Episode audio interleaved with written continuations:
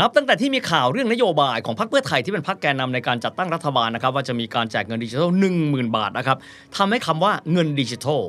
คำว่าบล็อกเชนในฐานะที่เป็น decentralized finance ก็คือเงินกระจายศูนย์นะครับ ที่แตกต่างไปจากเงินที่เรารู้จักกันดี ที่มีการถูกกำกับดูแลนะครับ โดยธนาคารกลางและก็ภาครัฐของแต่ละประเทศ ที่เขาเรียกกันว่าเงินเฟียสนะครับ ถูกหยิบขึ้นมาคุยกันค่อนข้างเยอะครับ ในศตวรรษที่ 21 นี้คนที่เป็นแฟนรายการ Wealth History รายการดีๆ อย่าง Morning Wealth หรือว่า The Standard Wealth คงจะเข้าใจเรื่อง decentralized finance นะครับ เรื่องของ blockchain เงินสกุลดิจิทัลอยู่แล้ว แต่อาจจะไม่ได้เคยไปมองย้อนหลังครับ และไอ้คำว่าระบบเงินตรา เรื่องของเงิน fiat ที่เราพูดกันเนี่ยนะครับ แต่ย้ำนะครับ fiat นี่ไม่ Fiat รถยนต์อิตาเลียนนะครับว่าตกลงแล้วว่ามันคืออะไร แล้วอาจจะไม่เคยย้อนกลับไปว่า ความเป็นมาของคำว่าเงินตรา หรือที่เป็นเงิน fiat ที่หมุนเวียนแล้วเราใช้กันอยู่ตลอดต่อเนื่องทั่วโลกกันตอนนี้เนี่ย เข้ามาอย่างไรมีวิวัฒนาการอย่างไร Wealth History คลิปนี้มีคำตอบมาเรียบเรียงเรื่องของเงิน fiat หรือว่าเงินตรากันครับ The Standard Podcast Eye Opening for Your Ears Wealth History ประวัติศาสตร์ว่าด้วยเรื่องความมั่งคั่ง และเบื้องลึกเบื้องหลังในแวดวงเศรษฐกิจ การลงทุน ให้รู้ลึก รู้รอบ เข้าใจไปกว่าที่เคยเข้าใจมาก่อน สวัสดีครับ ผมวิทย์สิทธิเวคิน และนี่คือ World History Podcast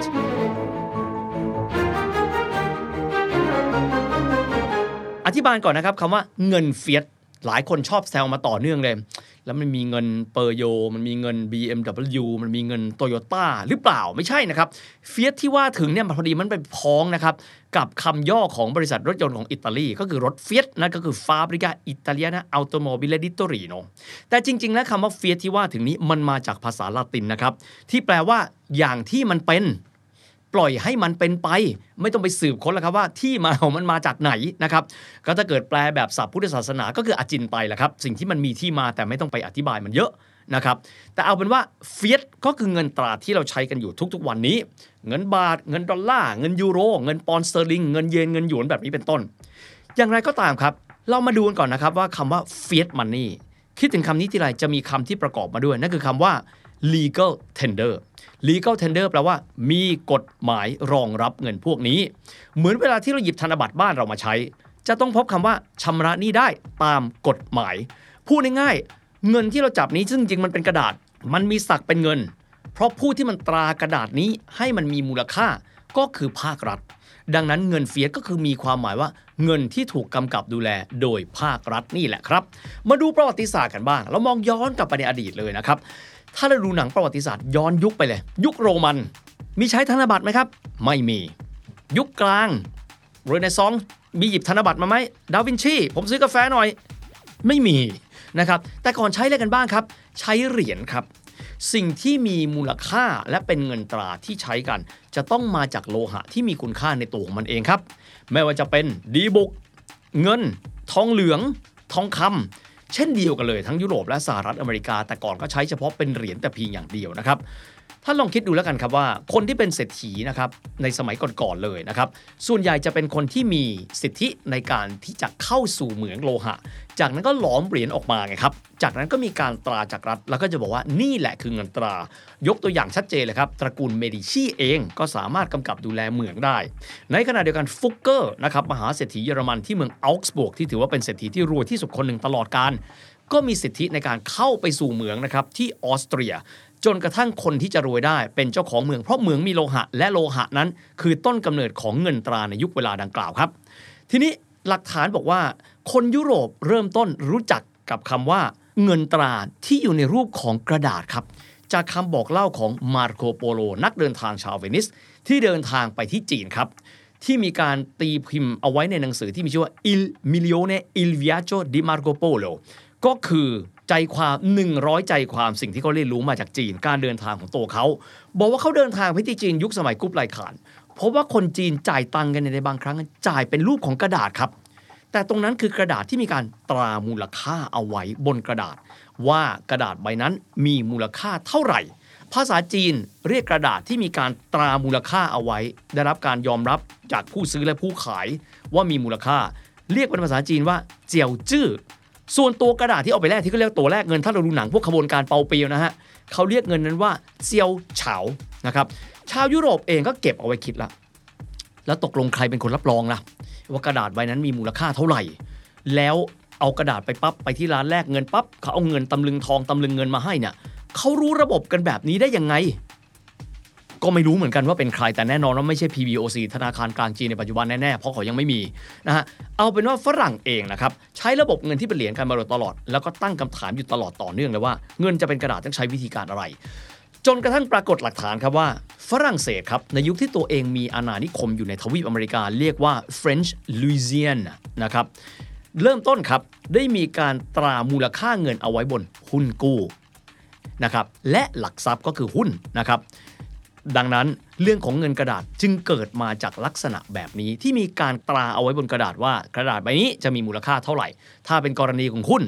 คุณซื้อในราคาเท่าไหร่ และตอนคุณขายเป็นเท่าไหร่ ถ้าเกิดรีเฟอร์ไปถึงตอนที่มีวิกฤตวิกฤตเซาซีจำได้ไหมครับ ที่บอกนิวตันเจงหุ้นก็แบบนี้เอาเงินไปซื้อได้กระดาษมาใบหนึ่งได้กระดาษมาเสร็จปั๊บราคาสูงเท่าไหร่ก็ไปไถ่ถอนกันเอามานะครับแต่ว่าณเวลานั้นเนี่ยนะครับต้องยอมรับว่าระบบนี้มันยังไม่แพร่กระจายที่อังกฤษเริ่มต้นมีแล้ว ที่เนเธอร์แลนด์มีแล้ว ที่ฝรั่งเศสเองครับ ก็มีนายธนาคารคนหนึ่ง ชื่อว่าจอห์นลอเป็นคนสกอต ที่เข้าไปรับใช้ราชสำนักฝรั่งเศส ก็ใช้ระบบนี้ แต่ในอดีตยังไม่ได้มีระบบนะครับว่าเงินเข้าเท่าไหร่เงินออกเท่าไหร่เงินเฟ้อเงินฝืดเป็นอย่างไรยังไม่มีครับ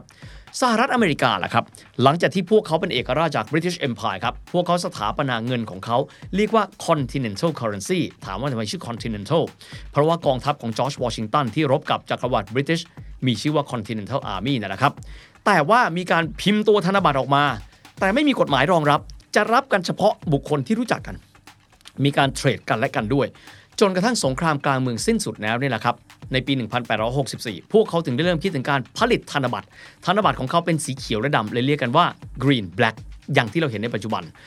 ทีนี้ครับสมัยจักรพรรดินโปเลียนที่ 1 ได้มีการระบุนะครับว่าฝรั่งเศสเองนะครับมีการที่จะเริ่มต้นนะครับออก ธนบัตรออกมา โดยผูกค่ากับเงินที่เป็นเหรียญทองชื่อว่าดิวกา แต่อย่างไรก็ตามครับยังไม่เป็นที่นิยมสักเท่าไหร่เลยนะครับจวบจนหลังจากนั้น 7 ปีครับในปี 1821 ครับ อังกฤษเองเริ่มต้นทำระบบธนบัตรออกมา ตรามูลค่าเงินเอาไว้บนกระดาษที่พิมพ์ออกมา และบอกว่าเงินนี้มีค่า เพราะข้างหลังของเงินเหล่านั้น มีทองคำเก็บเอาไว้ในคลังสำรอง เพราะฉะนั้นเรื่องของ gold standard และ sterling silver standard เกิดขึ้นที่อังกฤษในปี 1821 ครับ จากนั้นก็มีวิวัฒนาการเดินหน้าออกมา และจากการที่จักรวรรดิบริติชเองมีอำนาจนะครับใน 1 ใน4นะครับของผืนพิภพนี้ และมีการค้าการขายกับทั่วโลกทำให้คนเริ่มต้นการใช้มาตรฐานทองคำมาตรฐานเงิน และการใช้เงินที่มีการตรามูลค่าเอาไว้ โดยที่มีโลหะมีค่านั้น อยู่เบื้องหลังครับ เยอรมันเองก็ใช้ระบบเดียวกันครับ หลังจากที่พวกเขารวมชาติสำเร็จ ด้วยการเอาชนะฝรั่งเศสยุคจักรพรรดินโปเลียนที่ 3 ในปี 1871 ครับ พวกเขาสถาปนาเงินไรช์มาร์กด้วยระบบเดียวกันเลยนะครับ จะพบว่าระบบนี้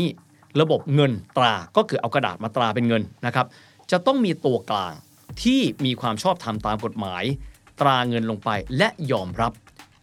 กระดาษนั้นจึงจะมีค่า และสิ่งเหล่านี้เองครับ เขาเรียกกันว่าเงินเฟียส พูดง่ายเงินที่หมุนเวียนกันธนบัตรทั่วโลกเหล่านี้ก็เหมือนกันแหละครับ ทั่วโลกเลย มีการใช้กระดาษและตราเอาไว้ และมีการใช้ระบบ cross check กันและกัน นี่คือระบบของตัวเงิน fiat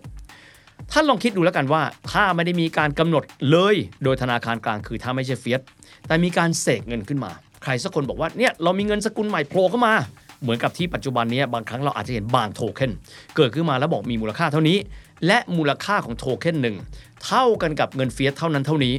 แล้วตกลงใครจะเป็นคนสืบค้นล่ะครับว่า 2 ระบบนี้มัน sync กันอย่างไร แต่อย่างไรก็ตามครับในโลกยุคปัจจุบันเราจะเห็นว่าโทเค็นที่เกิดขึ้น ก็ระบุว่ามีมูลค่าเท่านั้นเท่านี้นะครับแต่อย่างไรก็ตามครับ เราต้องเข้าใจระบบของเงิน fiat ว่ามันเกิดขึ้นผ่านวิวัฒนาการแบบนี้ ทุกคนเห็นพ้องต้องกันว่าธนบัตรที่เป็นกระดาษธรรมดานี้เนี่ยมีมูลค่าเท่าไหร่ ทีนี้ครับข้อตกลงเบรตันวูดที่เกิดขึ้นนะครับในช่วงสงครามโลกครั้งที่ 2 ถือได้ว่าเป็นจุดกำเนิดของการสถาปนาระบบเงิน fiat ในระดับโลก ที่มีการ cross check กันของแต่ละระบบเศรษฐกิจ ระบบนี้เดินหน้าขึ้นมาด้วยการผูกเงินเหล่านี้นะครับผูกค่าของมันเอาไว้กับทองคำนั่นก็คือเบรตันวูดเบรตันวูดล่มลงครับในปี 1972 จากการที่นิกสัน